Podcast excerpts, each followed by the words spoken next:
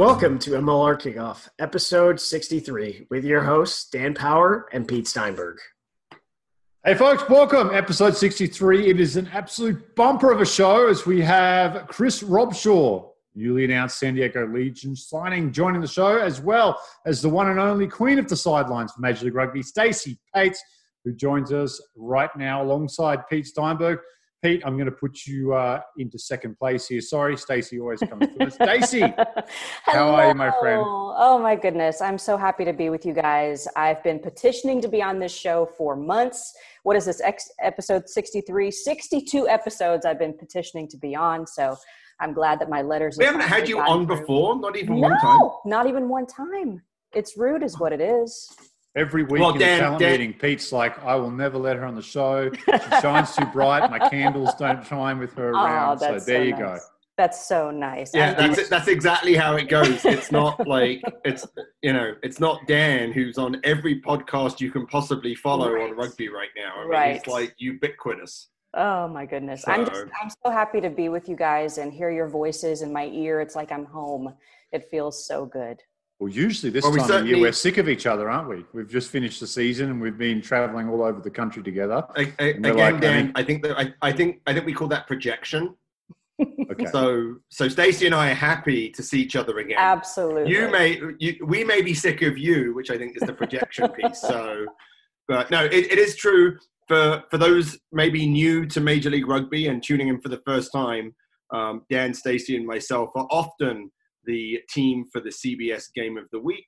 Um, we've done many, many games together. Um, we all uh, got to meet Stacy uh, during uh, season one, which I think Dan we're going to talk a little bit later. And Stacey is our erstwhile sideline reporter who brings a bit of professionalism to the rugby Bit, knowledge. that just a Dan and I tiny bit. Just a tiny bit. the old fishing towels. Well, Stacey, glad to have you with us as always, and we're going to do a thorough catch up with you in just a moment. But first, we're going to welcome in our guest, former England captain and new San Diego Legion player, Chris Robshaw, who sat down with Pete and myself earlier today. And we are joined now by former England captain and current Harlequin star and soon to be San Diego Legion star, Chris Robshaw. Chris, firstly, mate, appreciate you taking the time to join the show. And uh, we, my and myself, uh, very excited to see you over in the US next year. How are things currently for you in the UK and uh, looking forward to the returning of Premiership Rugby, I guess? Yeah, good to see you guys. Um, yeah, look, I'm excited to be getting over there. Excited for that kind of fresh challenge. Um, for me, at the moment, we're we're kind of in this this kind of almost post lockdown. We're not quite out of it yet, but we're we're kind of moving that way. Shops, restaurants, bars, all that on are starting to open up, um, and they're kind of are things week on week. So as long as we don't have a second spike, hopefully we'll gradually pull our way through this in terms of training perspective, yeah, I get to finish the season with Harlequins, which I'm very much looking forward to. Uh, we're at stage two, which basically means we can start to do tackling with each other and, and basically a bit more hands-on work. Whereas in the first week, we were kind of running up and down the pitch. We were doing weights in our own section. Um, we were playing touch actually with, you know, those foam noodles you swim with. So the defender had to have them, and we were kind of running around with them. And of course, you got most guys doing it kind of properly, and then you got some guys just holding the end and just whipping someone, saying, "I've got you," and you're like three meters away. Um, so yeah, so there's been a bit of fun and a, a bit of kind of uh, initiative used by the coaches, I think, to try and get us out there. But yeah, look, we we hope to be playing again mid-August. Unfortunately, I don't think there'll be any crowds there for well for the start anyway. Um, we're pretty pretty loaded up with midweek games and weekend games, so it's going to be a real test of people's squads. Um, and then yeah, a little bit of time off, and then get over to the states in probably end of December, January time. So let's talk about you coming to the States. There's been some rumors for a while. There's a rumor of Rooney and that you've been connected with Rooney. And then, you know, obviously now it's the Legion. So talk a little bit about how the first discussion about coming and playing in Major League Rugby started and then how you ended up at the Legion. Yeah, look, I, don't, I don't want to go in with into who, who we spoke to, who we didn't speak to, all this kind of stuff. But for, for me, it was um, coming to a new and exciting league, coming to a league where there's probably not as many games as there are over here. I mean, I think over there they play a maximum in the States, a maximum of 15 games. Whereas over here we're playing 30, 35 games a season. And that, that season's going for 11 months, including pre-season. So it's, it's very kind of, um, it's, it's pretty tough, both physically and mentally. And for me personally, me and my wife are thinking we've, we've done this for a long time. We've had this challenge here it was just having a bit of freshness while I'm still playing well, while I'm still playing 80 minutes every week, um, and while we could look for some opportunities to not only play in a new league and an exciting league, but in a new environment, a new culture, um, a new society, so to speak. I mean, I'm, I'm born and raised in London, uh, which is an incredible city, but I hear Southern California is not a bad place to live either. it's not. As, as someone that, that spent some time in San Diego, um, I think describing it as not a bad place to live is probably a good way of, uh, of, of, describing it. Did you, um, when when this opportunity came up and you first started talking about Major League Rugby, did you reach out to anyone that you knew about the league?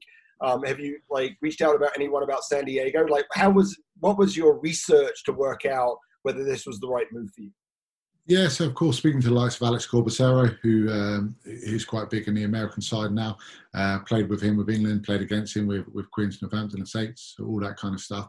Um, so I know him relatively well. Speaking to him, uh, speaking to Darren Gardner, the owner, uh, or one of the owners, um, about what they're trying to do, what they're trying to build, um, but also speaking to a lot of people who who have just been to the city. I, have never actually been to San Diego. I've been to kind of LA and San Francisco, so I've done a bit of California, uh, but I've never actually been to San Diego. But everyone I spoke to didn't say a bad word about it.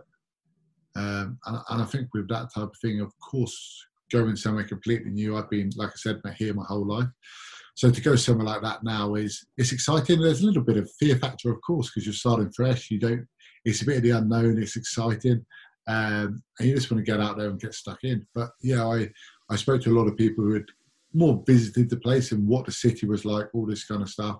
Uh, Darren filled me in a lot with the rugby. We've got a guy called Paul Lasike, um, the USA number 12. Um, he plays at Harlequins with us. He's a complete wrecking ball on the pitch, but he has the voice of an angel off it. Um, and it's quite a, quite a different dimension. And speaking to him about America, the rugby, kind of what to expect, all this, and yeah, a, a, lot of good works, and of course Ben Foden as well, who's over there at, in New York. Yeah, Chris, you had obviously a, a, great international career to run alongside your Quins career. 15 years at the Quins. I think you started in 2005 with the Quins. Uh, England, I think, 09 to 18, I believe. So nine years international as well. With all that experience coming over to the States, what are your expectations, firstly, for San Diego as a city and as a team? And then what are your expectations for yourself in terms of contributing to the league and the team? Yeah, I think from a, a personal point of view, not not so much being like a a, a full time coach, so to speak, but just helping these younger guys come through.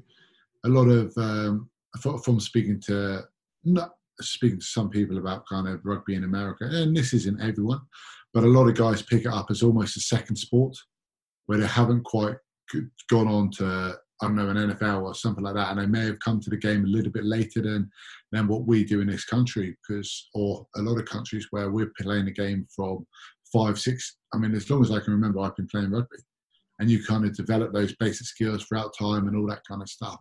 And it's about helping the team and helping the environment there with with little things like that. Because I, speaking to Darren again, he says San Diego is one of the biggest the biggest rugby areas in the country and in terms of grassroots level and all that kind of stuff. And and if you can grow that grassroots level and whether it's community coaches and all that kind of stuff, then that's going to have a huge knock-on effect, obviously, in some time to the to the league teams and the national side in, in due course. And now, personally, for yourself, what are you looking forward to most about playing over into the states? Um, obviously, getting to meet Pete Steinberg and myself's got to be number one. So coming in at number two, after yeah. that. Have you looked? We can't compete with that, can we? I know. I mean, I've, I've not seen I've not seen too much of it. I've I've seen kind of highlight reels and, and stuff like that, and I've tried to look on like social media and see the teams, venues, all that kind of stuff. I love stadiums and kind of seeing where where we're traveling. Of course, it, it was that part of it as well. traveling around the country, seeing some of these incredible cities, which again I, have had the privilege to do around England for numerous years, and the odd time around Europe here and there with playing European rugby, and it's these European trips and these kind of trips are, are always great fun because you're playing cards with the boys, you're having fun, you you go out there, you play together, you kind of work together. Hopefully, you get a great win on the road, um, and then you have a couple of beers together, and it's that social aspect as well, which is which is so important in the game. Sorry. I think I think one of the interesting things that's going to be different for you is the fact that the uh, um, the is is the travel. So every game except for probably the game in LA, right, is going to be jumping on a plane and going somewhere and staying overnight. And like you said, it's like a, a European like trip every every week. And with your experience, 15 years, and now it's been 15 years all at Harlequins, right? So there's going to be a challenge for you. You're a one club player, and this is going to be a different club. But what do you want to bring to the Legion team in terms of helping players understand what it's like to be a professional rugby player? We've got you'll have guys that will be in their first year, at most three or four years of professional rugby. What do you want to bring and help the players on your on the team learn from you? Yeah, it is doing stuff like that as well, and helping them in terms of that professional aspect. I've been very lucky enough to, like I said, to be at the club for a huge amount of time, to be in the England setup, and and in doing that, I've got to work with some incredible coaches, incredible players. You're looking at world stage and seeing closely the leader, likes of Owen Farrell, Maro Itoje, these type of guys how diligent they are with their kind of their training, their preparation. And I think with a lot of things, especially guys that go on that way, it's it's not something you kind of pick and choose. It's an everyday occurrence. You've got to turn up and make sure you're on. Because if you train well more often than not and you push yourself in training, you generally get a kind of better effect on the weekend. Um, and it's also working, I've had the privilege of working with lots of Eddie, Stuart, Dean Richards, uh, Conor O'Shea, Guzzy, so many great coaches, and it's about helping them. Whether it's a little training drill here and there, how do they do a breakdown drill, and just bringing some of that knowledge and, and hopefully helping the side. Now, you know, you, you said you wanted to come to Major League Rugby while you're still able to play good rugby and play for 80 minutes. At some point, you're going to be looking for life beyond rugby. Is this part of the plan? Is, is, is this a test of the US where you think you might want to stay? Or do you, and or do you see this as like part of the transition into sort of a player coach role and maybe being involved in rugby beyond your playing days? Yeah, you know what? I'm, I'm honestly not sure at the moment. Uh, again, hopefully, look, we don't know what to expect in terms of if there are opportunities like that over there. Are there? Will we be coming back to England? Who knows? We're very open-minded, um, and I think that that's the thing. It's going over there with, or coming over to you guys with, with complete open mind and kind of throwing yourself into anything. I mean, one of the things we're most scared of was actually swimming in the sea in San Diego. Um, one of the one of the mottos I can't remember who was telling me I was I was doing an interview with one of the guys and I was saying yeah they were a little bit scared of sharks of course I've done a lot of research on San Diego and they say there's a, a couple of great whites knocking about and they say well as long as they're small and you're board you're fine and I was like what do you mean he goes well if a if a shark's bigger than your board then you get out of the water and you get worried but I was like, I'm a beginner. I'm going to have like a 20 foot surfboard. If it's bigger than that, I'm seriously scared. Um, so look, it's it's going over there and doing stuff like that, stuff which, like I said, I've been in London my whole life. It's going over there, and I'm sure it's a very different lifestyle um, where you can play good rugby. And, and look, if there are opportunities off the field, we'll very much be looking to explore stuff and, and enjoy it as well. I will say that a couple of things about San Diego is one, it's, it's the water's very cold, like it's really really cold there. Um, but it is through it's it's always sunny, and there are people that when it's raining don't drive because they don't want to drive in the rain. That's how how rarely it rains. very very like literally they'll just wait until it stops raining and then they'll go driving because it's pretty rare that it rains that much. So it's going to be very very different experience, and it's hard to move away from there. I'll tell you that as someone who's done it. Well, I think it rained here all weekend, and it's the middle of our summer, so it'd be a nice change. Yeah, you, you you'll get accustomed to some very dry pitches over here. It'd probably be a, a nice change of pace for you from the, the yeah, wet well. in the in the spring over there. But uh, make sure you don't watch any Shark Week on the flight from London to San Diego. Don't want to get in your head before you get off the plane. But when you do get off the plane, boots on the ground, have you spoken to Scott Murray, Zach Test about where they want you to play for the Legion? Are you looking, obviously, you've, you've made your living in the back row. Are you looking at maybe eight? You've got Verinmalur and Wuching, two really young, talented flankers there. Do you think you offer more at eight, or do you want to be on that flank again? Yeah, look, it, it, we had a, a, brief chat with Scott, but that was more kind of what to expect, um, how it kind of works, a week, the schedules, uh, training, what they're trying to do, if there's any insight I can bring as well. And again, it, it's helping young guys like that as well, helping young guys develop, helping them. And, and it's something we do a lot here where, of course, you're trained as a team and you do all your kind of forwards and backs plays. And then it's about doing little extras here and here and there. So then it's maybe taking the back row and do a five minute breakdown drill or taking the back row and do some tackling or passing or line up work, whatever it be. And I'm a massive believer of little and often. You don't have to be out there for another hour. It's just little skills here and often, and all those things they add up, and hopefully they can make you a bit of a, an all-round and a more rounded player. And look, from from where I'm going to play and, and all that kind of stuff, I'm not sure, but it's about helping the side and playing where the side need you to play um, and fitting in with that role. Well, I, uh, I, I can speak for PM myself. We're both very excited to see you over here, mate, and uh, a caliber player that MLR certainly is looking to attract, not only on the field but off the field, a high character guy. So excited to see what you can do. I think a lot of people probably in the league upset that you're going to San Diego to add to the superstar power that they've had down there, but couldn't have picked a better city, in my opinion, to to give up the the drear of London for. So. enjoy the season. Stay safe with the Quins for your final year there. Obviously, soak that up, but uh, really excited to get you down here, mate, and excited to see what you can do in Major League Rugby. Uh, thanks, mate. I'm uh, like I said, I'm very much looking forward to it, and look forward to meeting you guys when I get over there, and and everyone else. And everyone's been uh, very welcoming so far.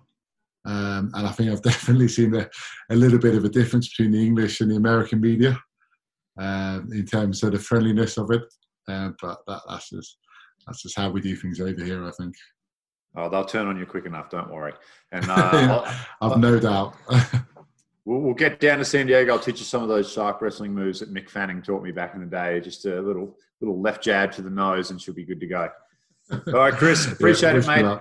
Stay dry, stay warm, enjoy the season, and we will see you next season for 2021. Absolute pleasure. Take care, guys. There you have it, Chris Robshaw, and I'll go to you first here, Pete. As you as you'd expect, a consummate professional, San Diego Legion and their fans. What can they expect from Robshaw in 2021? Well, I mean, I, I'm not sure that American fans understand what a big star this guy is. I mean, England captain, um, you know, long time uh, um, Harlequins uh, captain player. I mean, this is a real world class player that's coming, and I'm excited not just to see him play, but to see his impact on players like Sam Wuching that he'll get to play in the back row for. I actually feel like you know if you if you remember, um, uh, Steffon Armitage was supposed to go to uh, the Legion, I think for season two. Um, and you know they weren't able to get that. I think a real world-class back row player like Robshaw, um, he's often called a six and a half. He can play six, seven, or eight across the back. Um, you know, I think that uh, I, I, expect to see him maybe play some eight. Um, they've got some talented flankers there, so I think I think that he's going to be great around the breakdown. I think that's where you're going to see him make the big impact, um, and also getting those players around him to, to step up. I mean, this was always a good pack, and they've always done a good job of bringing bringing in a stud that can raise the level. Um, and you know, I think that they've done that again.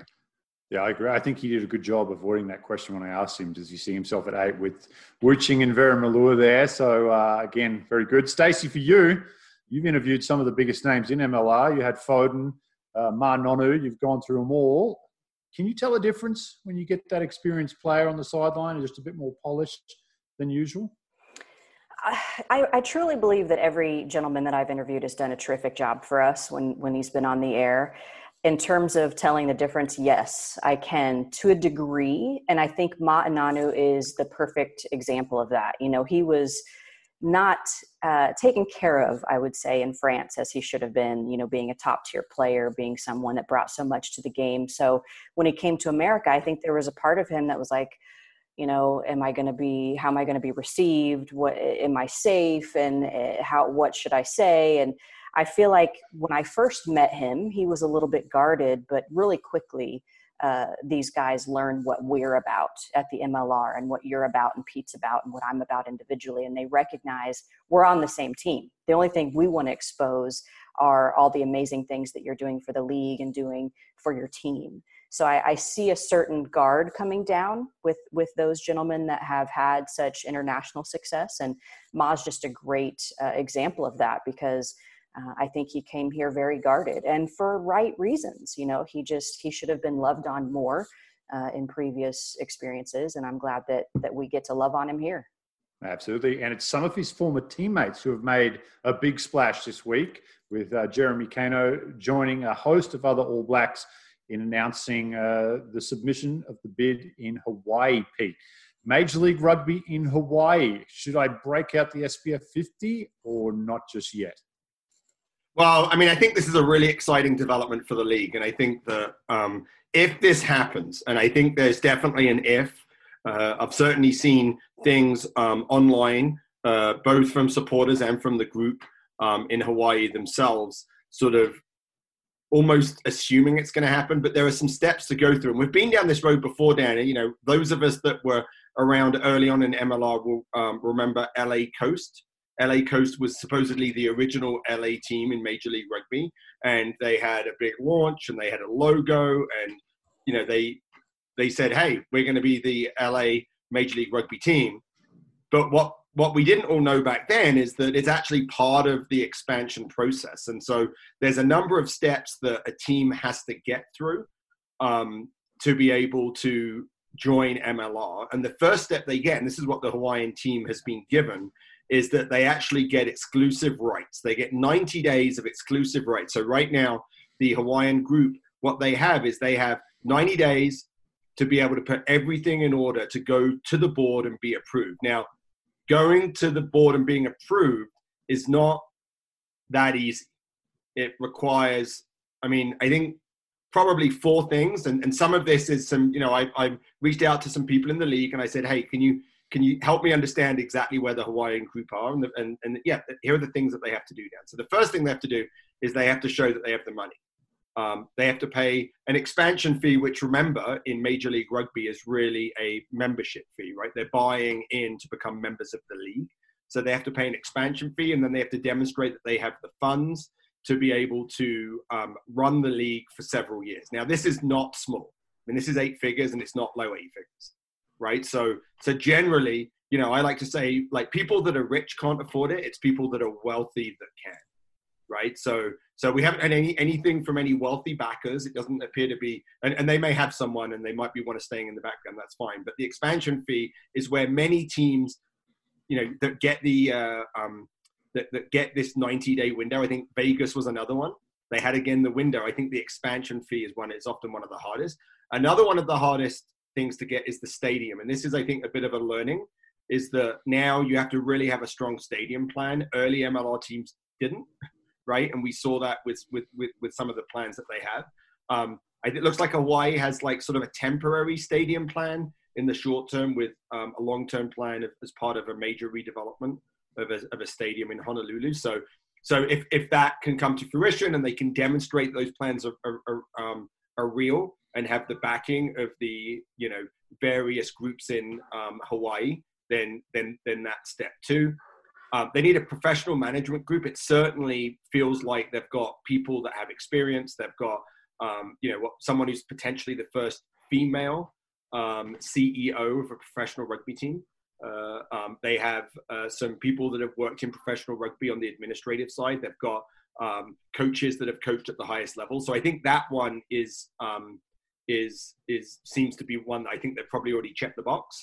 And then the last one is they've got to have a business plan, and, and the business plan is one that gets evaluated, right? So it's not have a business plan, but have a business plan that people can believe in. And, and then those things um, go towards, uh, go, go to the board. And then there's a vote. And, and it's not just a majority vote, there has to be a super majority.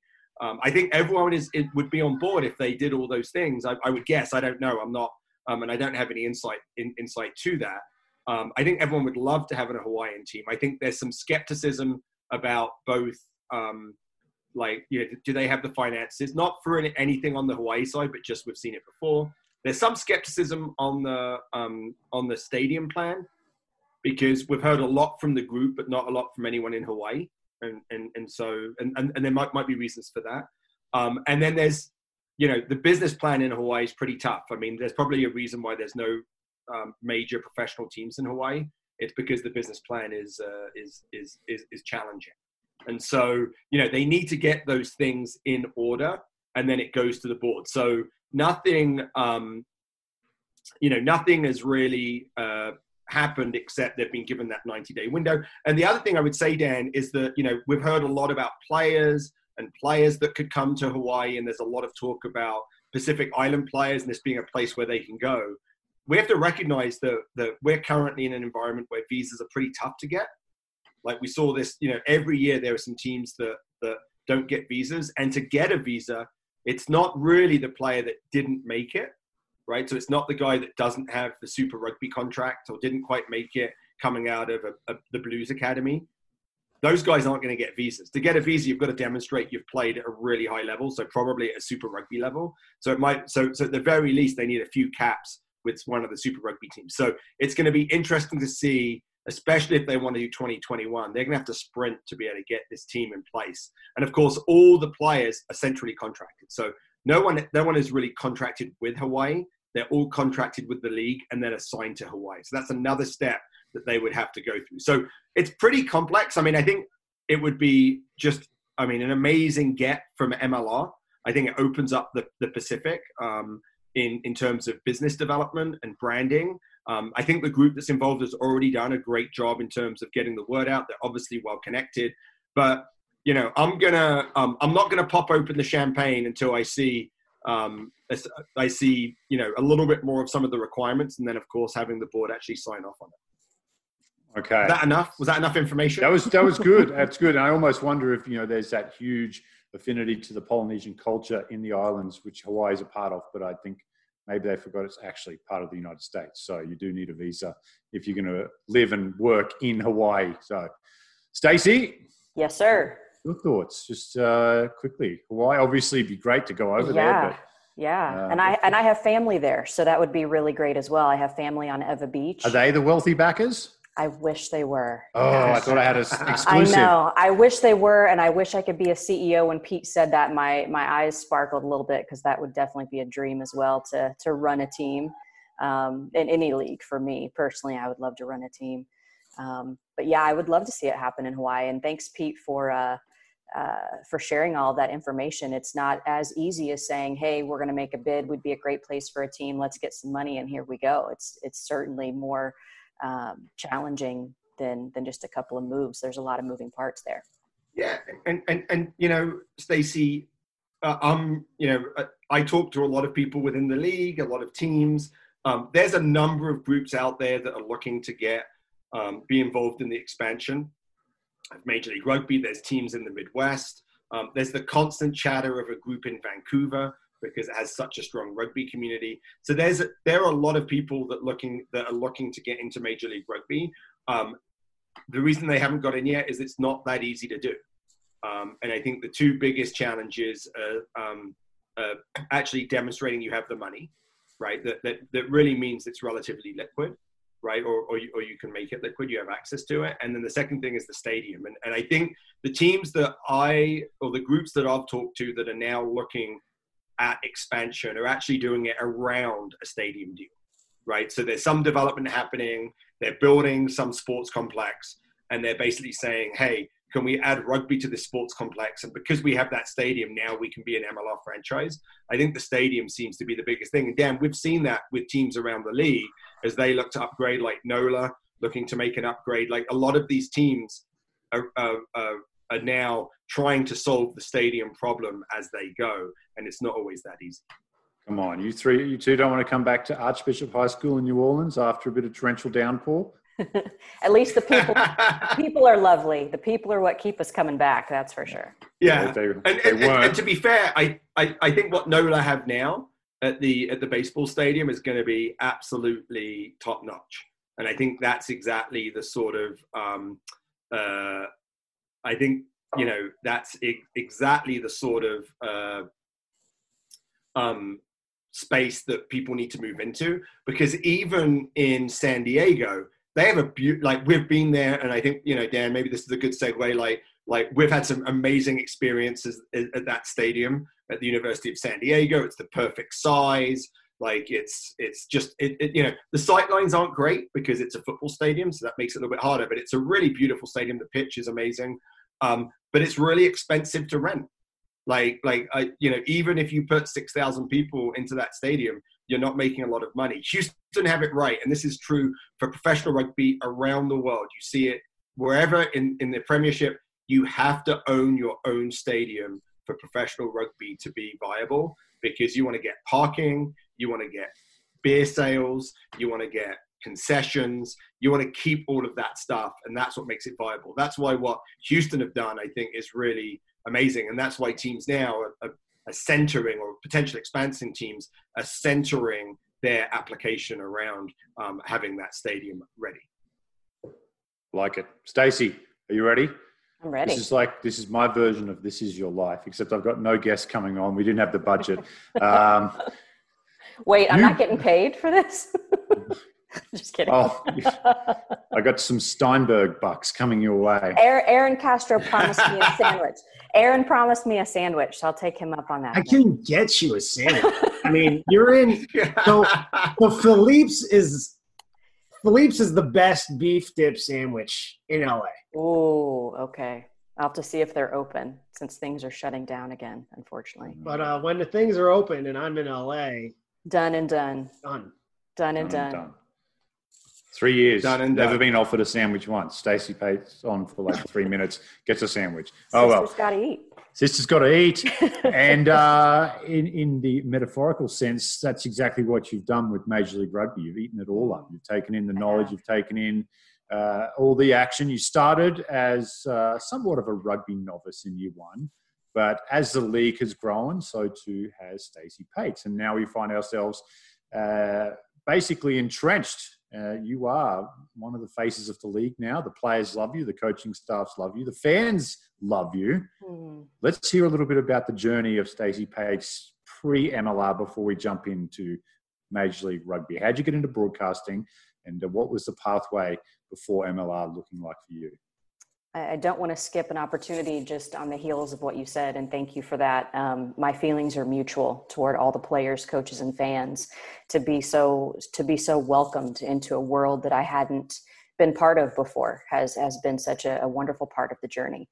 So, to give you the short version, when I was 15 years old, I saw Chris Berman on ESPN Sports Center, and I looked at my mom and I said, "Hey, mom, that's what I'm going to do," because there were no women doing it, and Chris Berman was everything and she looked at me she's like all right babe do whatever you got to do to get there you know and just work hard and make it happen and and go to school and you know get that degree and whatever it looks like to make that happen. And that's what i did. And the first step after i went to college was uh, to do my internship early. And i did it for a company that was a production house for all the big networks. And that's all that they did espn cbs nbc um, all the bit fox all the big networks uh, they had a couple of Olympics under their belt, and that was just in Indianapolis, near my hometown. And much to the chagrin of my university, because they never want you to do it a year early, because their thought is do it the last thing in your senior year, hopefully turn it into a job. My thinking was different. Mom said I could do this, so we're going to go fast track this baby. So I was 18 years old doing this internship, and um, found myself on ESPN2 by the time I was barely 19. And from there, I started traveling with the NFL.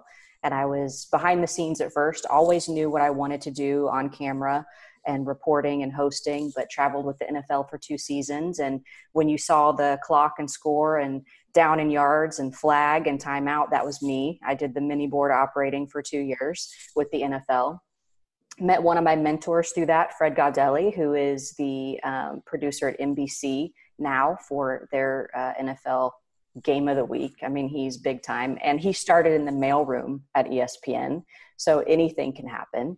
Um, through that journey, I hosted my own show on ESPN. Uh, it was a high school sports show, and then I went on to uh, join the ranks of the NBA. I hosted pregame, halftime, postgame. Uh, and sideline reporting for the NBA. And I was the youngest person and the only female um, during the first part of those years to, to hold all those positions at one time. And then when my contract with the NBA was over, my brother was living in Los Angeles. He says, Hey, you love the beach and the sun, come on out. And I love my brother, so that was an easy sell. And moved out here and yeah, just kind of worked on some some random things here and there, some NBA for TNT and TBS. And uh, next thing I know, I'm covering rugby for the first time in my career. I'd covered everything from fencing to auto racing, um, everything except rugby. And my first taste of it changed my life. It really did. And my family is in love with the game, and I just can't get enough of um, just learning about it and soaking it in. There's so many things about the sport to love. And I know I've said this many times, and if it gets old, too bad. You're gonna have to keep hearing it. I love, I love the people. I love how the players are with each other. It is a legitimate brotherhood.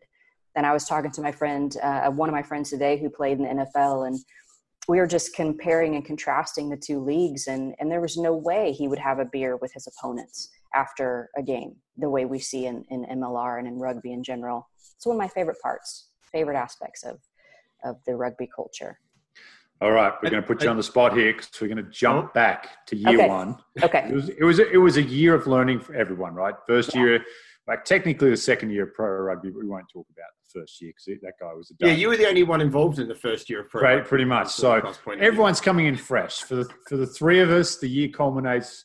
We're part of the team that calls the first ever professional rugby championship in America on CBS Sports.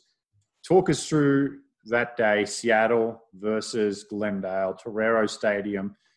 You, you were the professional in the group. Like you'd done all the big stuff before how hard was it dragging us three rookies along with you and just saying, just follow me, boys, we'll get this done? How was the day and the build up for you for that game?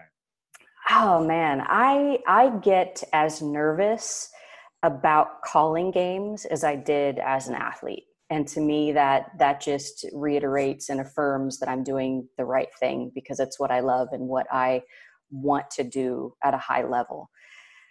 I was just so I could feel the energy. It was palpable. Um, the fans, the players, just everything on the line. It was so special. It was historical. It was all the things. And I prepared for it just as I would any other big event. Um, but just the the energy of it was was unlike anything I felt probably since um, covering some college football at a high level when the stadium's completely packed out and you can barely hear yourself think. There's just a certain energy in the air that's that's just it's challenging to put words to. And you would think i would have those words since since that's what i do for a living but it is it is tough to put those words together sometime. It's just it's a feeling that uh, is it, you can't describe it go pete i won't stand on your toes this time well well i mean so so i was uh, you know when dan said hey we're going to reflect on season one about 20 minutes ago or 20 minutes before the podcast. I was like, what? That was sort of like, I'm like, um, so, so a couple of things that stand out for me. And, and so the first thing is remember, we weren't sure where the final was going to be until like right. very late at the last minute. So I think we got about 3,000 people out and San Diego wasn't playing. So yeah. it was Glendale versus um, Seattle. Yeah. And so that was one of the things that was sort of like the I wouldn't say it was a scramble, but it was definitely like one of those one of those challenges. Mm-hmm. Um, I really enjoyed working with um, with uh, um, Dan um, and Stacy, and of course Brian Hightower, who was the uh, fourth member of the group. We had a three man booth, and that was really good. And what I remember about this game, and this is sort of like the coach in me, was the frustration that I felt for um, for Glendale. Like they came in, and in the first year of Major League Rugby, they were definitely the biggest fish in the pond and they had basically been professional for a number of years. They had had in that previous um, incarnation of professional rugby, they basically had a team, right? I mean, it was Colorado, it was basically Glendale. Um, and so the expectation was that they were going to um, beat this scrappy, coachless, right? Or player coach. Phil Mack was the player coach. Remember, their coach couldn't get a visa. Um, Seattle team that had survived basically on a big scrum and good defense, and and that they were going to get found out. But the frustration of the game for um, for Glendale was exactly what had always hurt them, which was handling errors in the final 22. They had lots of opportunities to be able to score. They end up turning the ball over a lot, not taking the opportunities, which had been a big issue, and, and penalties. And so I remember in that game the frustration of, um, of of Glendale, kind of as I was looking at the game they were trying to play as a coach. Yeah. But then I also saw as a coach the mental toughness and stubbornness of a Seattle team that just weren't going to lose. Like, Yeah, like, it, they like it- not going af- away. after after the game, you were like, of course. Like going into the game, you're like, there's no way Seattle have this. They've kind of been like, they're a good team, but they're pretty limited in how they do it. And after the game, you felt like it was inevitable. Of course, they were going to win. Like they, like they just, they just had a mental toughness that were just like you. Yeah, they were going to. It was just, it was just the weirdest thing. And Dan, I'll tell you that the, the biggest memory I have is of Stacy Pates at the end of the game when Seattle is like partying and celebrating. And remember, for almost all of those players, like they've never been on live TV. This is live TV, right? And we have to do a ceremony.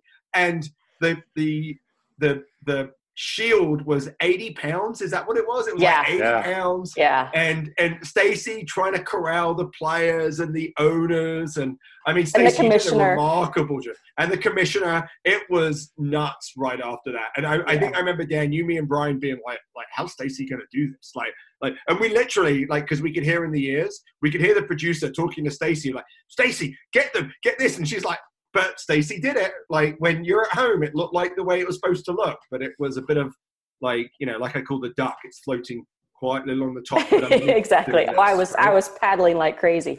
Um, going going back to what you were saying, Pete. That was something else. That was a story I told in game in terms of the the differences between the approaches. Right, like Glendale came in and they've got their their chest puffed out and they're ready because they they know they got this. They've got the experience. They've got the history. They they've got a coach. And Seattle was just there, and they were so loose. And I remember telling the story uh, early in the game about how I observed pregame warmups and how loose Seattle was and how regimented. I mean, obviously, a, a Dave led uh, team there is going to be very regimented uh, with Colorado and with Dave Williams. And just the looseness and Billy's big hair and his smiles and just all the good things, like the energy coming from them was just such a looseness. And there's something to be said about a looseness alongside preparation. And they were able to bring that together. And I think it really caught Glendale off guard to the point where they just couldn't recover. And the right team won. Yeah, they played Dan, the what's underdog your- tag really well, didn't they, Seattle? Yeah. And I think that's why they were so loose because Yeah. my, my obviously the Stacey one to this day cracks me up because uh, the, the I queen think of the can you find herders. that online like like like can Absolutely, we put I'm that sure in? it's still there. Yeah. We got to find the clip. It has to be. Yeah. the best part, and then this is what the, the viewers at home didn't get, is we have our amazing producer Kimberly Higgs in our ear screaming. The, the, the fireworks go, the pyrotechnics go, grab them, get the camera. No, get over there, get here. There's champagne going everywhere. The commissioner, Dean Howes, is like terrified his suit's going to get champagne on. Stacey's just grabbing anyone she can, just pull, get in, get. We need to be here, and we need to be in front of this camera for all this to happen. And it Yeah. was uh, it was great. But I do I do remember it full time, and I think there's actually a photo out there you can go find.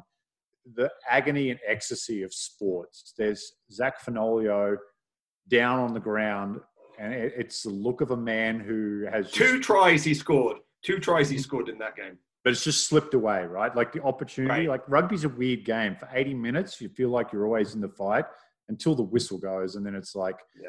man. And in the background, I think it's Villy, Matt Turner, and Riekert Hattingh from memory, and the ecstasy of like, no one thought we could, but we did. And Yeah. it was just such an amazing moment. And I don't think I really sunk in for me. I don't know about you guys, but like the magnitude of what we'd actually pulled off, like how big of an occasion this was for rugby here, until we were at dinner afterwards and we went to that bar together and we were all kind of sitting down. And it was like, wow, you know, no one will ever have a first. We were the mm-hmm. first to ever do it. There's never going to be another first. And it's, it was just very special. And especially to share it with like yourself and, you know, Stacy and, and Yeah. uh, Brian, Kimberly. We had such a great team. And Such there was a just great such, team.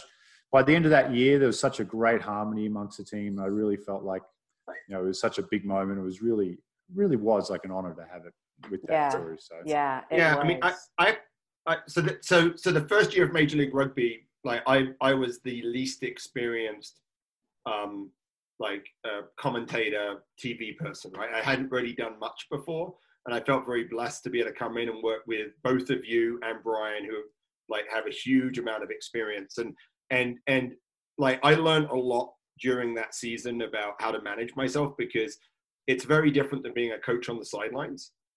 Um, first of all, it's a lot less nerve wracking. So people would think, oh, you're going to be on TV and you've got to like, and, and I'm like, no, no, no. Being nerve, like having nerves is being the coach, right? You want to be stressed.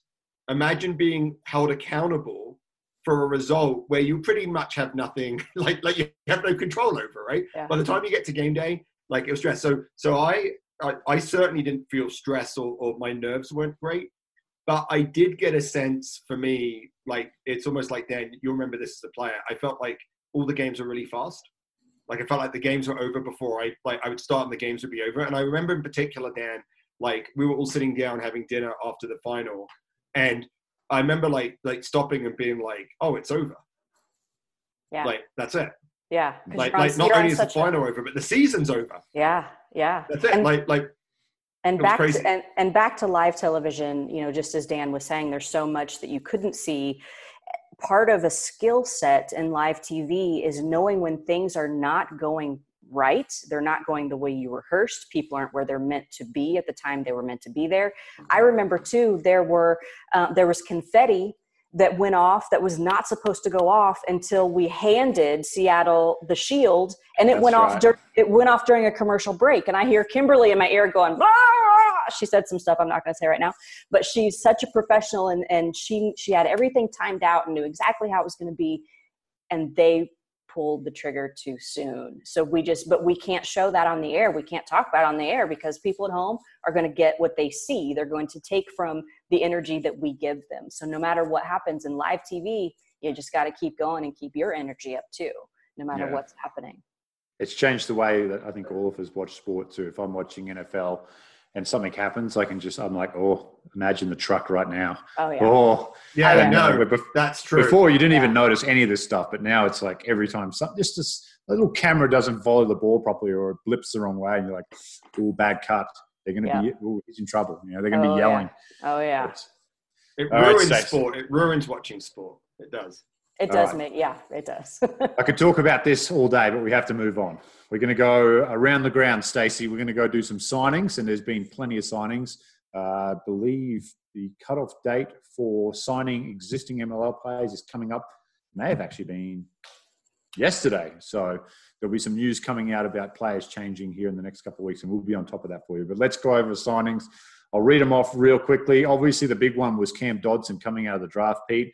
A lot of rumors circulated close to the actual draft day that he was not eligible, but it revolved more around a visa issue rather than an eligibility issue. He ends up in Austin with the Gilgronis. Good pickup, Grand Canyon, big lock, Englishman. I think they get a good player there in Cam Dodson. Thoughts? Yeah, I think that's right. I think I think that they've got um, a, a good player. I think I think some of those rumors may have scared some people off. I was he was definitely I think um, on the boards of, initially of some teams and uh, um, a, a good pickup by Austin. It's great to see Austin picking up um, uh, you know one of the college players coming through. Yeah, we'll stay in Texas because there was a bunch of uh, signings for the Dallas Jackals, new team. Uh, another stop, so we're going to have to find a restaurant in Dallas now, Stacey. yes we Uh, will Chad Goff and Kalipi Fafita come out of Colorado. So some more Raptors players finding homes. They'll join Chad London, I believe Cody O'Neill as two announced players down there with more to come. Uh, Moon Jin Ho, the scrum half, he's a Dallas local. I believe he's also plays sevens for South Korea. Uh, and uh, Wian Conradie, who is an international player, I believe for Namibia, Pete. Am I I think, I think that's right. I think that's Yep. right. and then Nick Hildebrand comes down from Canada. He will go to the Houston Sabercats down there. Anyone jump out on that list for you, mate? Well, there's also um, uh, Carlo de Nysschen, right? That also was picked up. By, that was today. um, yep. That was Very today by uh, by by Dallas, and so that's part of the expansion draft. So Dallas and LA got a chance to um, uh, uh, um, had first opportunity is probably the best way to put it to sign players from Colorado. I mean, I think Chad Goff, like he's a bit undersized as a hooker, but that's one dynamic play. If you want to play a wide open game, I think, um, yeah, you know, do we all remember his 90 meter try against uh, Utah? In Utah, Like, yeah. Yeah, yeah, that was, that was. I mean, this this guy can play. He is a ball. He's a sevens player. Um, I think Fafita's another good pickup. Um, uh, de Nysschen is interesting. Um, I think he's a good player. I don't think he's fully filled his potential yet, so it'll be interesting to see what what he can do in Dallas. And it's great to see some of the um, you know Dallas looking to pick up some players. This, um, uh, so with Jinho coming from um, the Harlequins, I think you know Dallas does have a strong rugby background. I think we'll, we you know we should expect to see you know probably once you get past like number thirty in the squad, there'll be a lot of players that are um, on associate contracts that are that are Dallas community players. Um, and I think it's one of the good things about the uh, um, the the Dallas team is they've got a good Dallas they've got a good rugby community to build from. Yeah, the Quins and the Reds have been there for quite a while, so that's very true, Pete. Some uh, more signings up north. Uh, Gaston Cortez goes from Argentina. They are loving their South American players up there. Another one So goes to Toronto. So, so I, I, yeah, I have a like. So I think there's a lot of recruiting that's happening with the South Americans, the Uruguayans and Argentinas, uh, Argentinian players in Toronto that go there. And there's a little bit of a concern: is it really cold? But I think they enjoy it so much. I mean, Toronto's such a cosmopolitan city that you can come from anywhere and you'll be able to get your mate tea, you'll be able to get your empanadas, right? There's going to be a place in Toronto. So I actually think there's a lot of recruitment going on by the Argentinians and the Uruguayans that are in the, that are in the Toronto team, bringing Toronto play, uh, bringing players to Toronto. So I don't think this is the last that we're going to see. I think the Jaguars, um, you know, and the fact that they're not in Super Rugby, we'll see more Argentinians coming to Major League Rugby, but also coming to Toronto. Nice. And then some re signings. They've got a couple other players there as well. They've been really good on social media, Pete, about getting those signings out. Uh, Johannes Garecki, he stays in rugby ATL. Roderick Waters, Lauren White in Austin. Cellini, uh, Cole Keith, and Gaston Mieres, another one of our South American players. He stays up in Toronto. Nick Feeks and Ignacio Nacho Dotti will stay in New Orleans there. So some good re signings in uh, in that list. Anyone that uh, you're hoping to re-sign, Stacey? Who's the who's your favourite player to interview so far? That's tough. Uh, I put you on the spot on that I one. know that's really tough because we are surrounded by talented, wonderful humans. But I'm going to make you jealous and say Brad Tucker. Oh, how dare you? Oh, how you Well, like stabbing? Six, response. 63 63 shows to get on. I'll see you at episode 126. I, I I, know. I mean, I mean, I mean, isn't there isn't there something like? Isn't it nice that that like someone else is loving on your bromance? I mean, like, like doesn't that? I'm trying Like, to feel like protect Brad. I'm actually trying to protect Brad. So, yeah, the, the rumor is that him and Stacey have a code. He'll blink three times in Yes. an interview if he feels in trouble. That's right. That's right. Endangered from No, do, we, do we do we have time for me to share a couple stories? Absolutely. Share Oh my gosh. Okay, so let me tell you guys, shifting away from your your bromance of, of Brad Tucker. Um, I love how petite the world is overall. And and for me personally, the sports world, seeing how many people come back together and all the the few degrees of separation, if you will. So I'm at a dinner party in Venice last week, talking to a couple people, only six of us there because we had to keep it small due to our restrictions. But this gentleman pulls out his phone. He's like, Yeah, I heard you talking about rugby. Do you know this guy? Shows me a picture who he's following on Instagram, who he met like the year before, Eric Duechle, The Beast. right? The beast. So that was that was a crazy turn of events I did not even expect. Here's the best one though. Pete, did you coach Alicia Washington? I did. Okay, so Alicia, Pete, you didn't do this match. Uh, we were in DC. It was uh, Dan and myself were, were Yep. calling this game, and Alicia was on with us during the broadcast. Yep. Gosh, that might have been one of our last games before. It was the last quarantine. one. Yeah. Oh, So, so, so let's okay. Tell your story. Okay, And then, okay, And then I'll give him this a is- this is a great story. Okay, so Alicia, she's awesome. Love her. Have great conversation with her. We start following each other on Instagram, and I get a text message from one of my best friends who who covers the Jets. I've known her for years. We've been in the business together for a long time. She's married to uh, Scott Burrell, who played with Jordan at the Bulls. If you watch The Last Dance, Jordan picked on Scott Burrell a whole bunch during The Last Dance.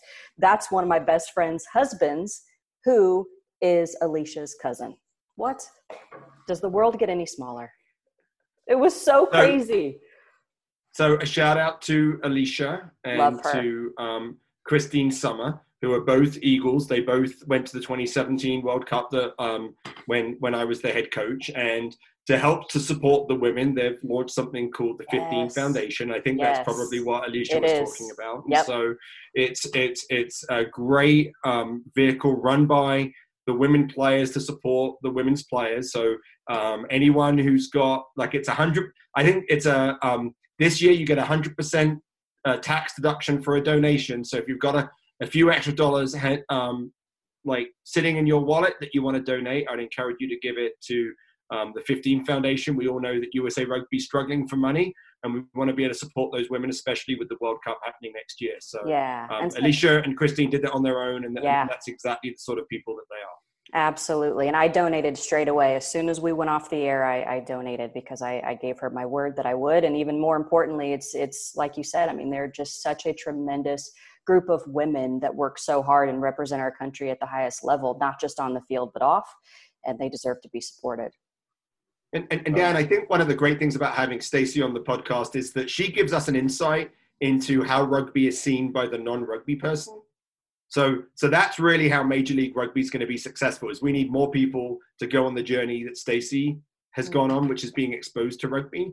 And there are some values that I think are inherent in the game, right? That create a um, an experience that someone has that is different than any other professional sports in the states. Like there are very, you know, what in other professional sports, you know, where can you run on the field and go and talk to one of the players, right? Where where are one of the players in the bar that you can go and chat to? Like there's something about this, and I remember um, uh, I I had a um, a friend of mine who ended up being part of a sponsorship um, of the USA Australia game that was in Chicago a few years ago, and he brought all of his salespeople in and they brought clients and they were just blown away by the access. But not just the access, but how open and engaging rugby players are. Like they grow up in this environment. And I think, you know, that's a lesson that we have to learn. We we look past it in the rugby community. We don't see it as being special. But but that piece is going to be the bit that I think differentiates Major League Rugby from other sports. And I think that's the bit that we need to get in front of new fans. Mm-hmm. Agreed. Well, Patesy. Yes, sir. That's Hopefully, me. that journey's only just getting started for you. Yes. We're so excited for you to come back next year and maybe go to Hawaii. I've already got a grass skirt, so let's do well, this. Your LA's in your backyard, so that'll be the, home game for you. You can yep. drive to that one, and then uh, Dallas yep. we're flying to. Yep. Real quickly before you go, this is for both of you here. I'll give you one more, and then we've got to go. The producer's okay. winding me up. Favorite field to call a game, and then favorite moment in the first three years that you've had, or funniest moment that you've had? Pete, I'm going to give it to you first. So, um, people that know me well know that, like, I have a very that my memory stick in my head is very small, and that I wipe things. So, like, I don't remember games. Like, I don't remember Eagle games that I coached. Like, it's it's it's one of those things. But um, do you want me to buy you some time? Because I've actually thought about it. Yeah, well, no, of course you've thought about it. This is the question. This is exactly what happened, Stacey. That Dan is a loaded question, and then and and the completely jumps jumps on. No, I'm not going to let you go first okay. because then you get to call the game. So I I will actually say that probably, um, you know, I I love the I love the San Diego pitch. I think I I love that when when the crowd's rocking. I think the um, my favorite moment is um, is the is the semi-final um, in in year two between San Diego and New York. Where oh, what a um, game! What a was, game that was! It was it was an amazing game. It was it was a great coaching game. Um, there was a bounce of the ball right at the second half in the far corner that bounced into the hands of the San Diego player so they could score. Um, JP du Plessis. Yeah, JP du Plessis. It and was Peterson I mean, it, and, and and there was a moment in in that where where you saw it where you were just like, wow, that's like I mean, I mean, you want to say that's history. That's like this is this is what this is what's going to sell the game to America. So I remember after that game being like, like just ex- like just excited, exhausted, was caught up in the game the whole game. It was an amazing game. looking at the crowd, it was almost a sellout. Like five and a half thousand people were there, and I'm like, this can like it was a moment. I guess it was the real revelation that I had that Major League Rugby could really make it if if this is what the the, the game can be, and I, I guess that's mm. one of my favorite moments. Mm. I love all of that. I uh, love all of that. And I also I, I, also appreciate how you said, Pete, that you wipe things. I have a tendency to do that with my brain as well. So I'm glad I'm not the only one. But you have kids. You have an excuse. I do not um, my my I will always have an affinity for Torero Stadium because that was the first ever match that I called in, in rugby in April of 2018 in, in year one. So I will always have an affinity for Torero my favorite stadium in terms of overall just beauty and everything has to be Utah. Has to be Zion. I mean, oh yeah, yeah, that's a, yeah, that's a it's stadium. Yeah. It's just so beautiful. And then I would have to say, I mean, there's so many great memories and fun memories. Um, I mean, I, I feel like you know, just with the two of you and and with everyone at at the MLR and with Aaron, I, I just have an extension of a family and that really is is so special to me and um, I, I, love that. If i had to pick uh, something within a game though it would also have to be my very first match that i called at torero. It was uh, san diego hosted houston and i saw my first ever drop goal in my first ever uh, rugby match and that was uh, it was so cool. What's going on? What yeah. are they doing? Yeah. It was great all right, you two Southern California. You know. I'm going Starfire. She said Utah. I, hold it, hold it. She, said, said Utah. she said it was beautiful. It, but she just but, loved Torero too. Torero is I have affinity for Torero, but if I had to pick a favorite overall stadium, it's Utah. Utah. I'm going to go Starfire. I think there is like uh, I think you mentioned Stacey. There's a feeling mm-hmm. when you get to Starfire, and that place is so loud, and that old stand, the big metal stand, it vibrates, and and obviously it's had some success in the first two years, so it's helped to that as well. Best moment, uh, hands down, and I don't think you were with us, Stacey, for this one. You may have been actually calling a game with Pete Steinberg in the courtyard about 300 yards away from the field because there was so much rain in New Orleans. I was absolutely the there. I was absolutely there. You, were. you guys were by yeah. the pool. you were by the we pool. Were, we, we, we were by, we the, by pool. the pool. Were there were people the coming to the game late, walking past us, asking us for directions, and we're like live on TV yes. calling a game. Is this the way to the game? And we're like pulling them away. And the best, we had this little delay where we could actually hear the crowd before yes. it came on our monitors, so we could kind of anticipate something happening. That yeah. was uh, that was the opposite of Pete's yeah. moment after the semifinal. Right? That was kind of like this is television, huh? This is what it's. That's right. About, right. That's live TV, and and no one at home could tell. That's what makes you pros. No one at home could tell. That's what matters. I'll tell you. I'll tell you the reason why I didn't have Starfire and and this is this is like getting really technical because I love the atmosphere there. I agree with you. It's a great atmosphere, and I think um, Seattle do an amazing job. Like like it's just everything about their game day experience is great.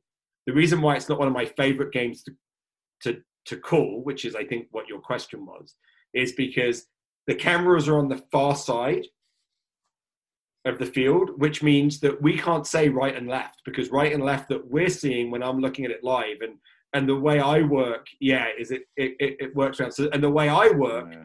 is I watch the game live because I want to see the whole field. So as much as I can, this is what actually what was hard about doing that game in, in New Orleans was that we couldn't see the whole field. I want to watch the whole game so I can see the shape of the teams and like I can read the game better if I'm not looking at the um, at the at the monitor.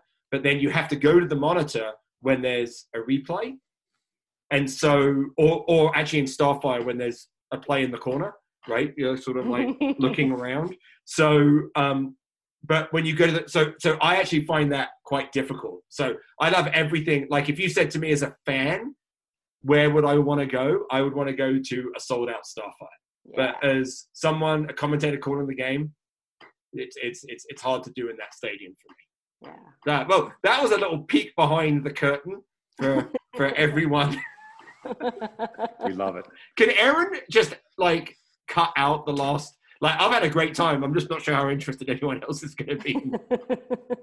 well, two out of the three they'll be interested in. I won't tell you which one they won't be. Okay.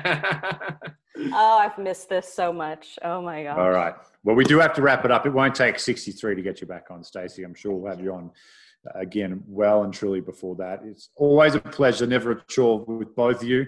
Uh, it has left a big hole in my heart this year, not getting to see you both every weekend all over this beautiful country, calling the beautiful game that is rugby. That wraps up the show. Stacey Paetz for Pete Steinberg, our producer, Aaron Castro. I'm Dan Power. This is the MLR Kickoff.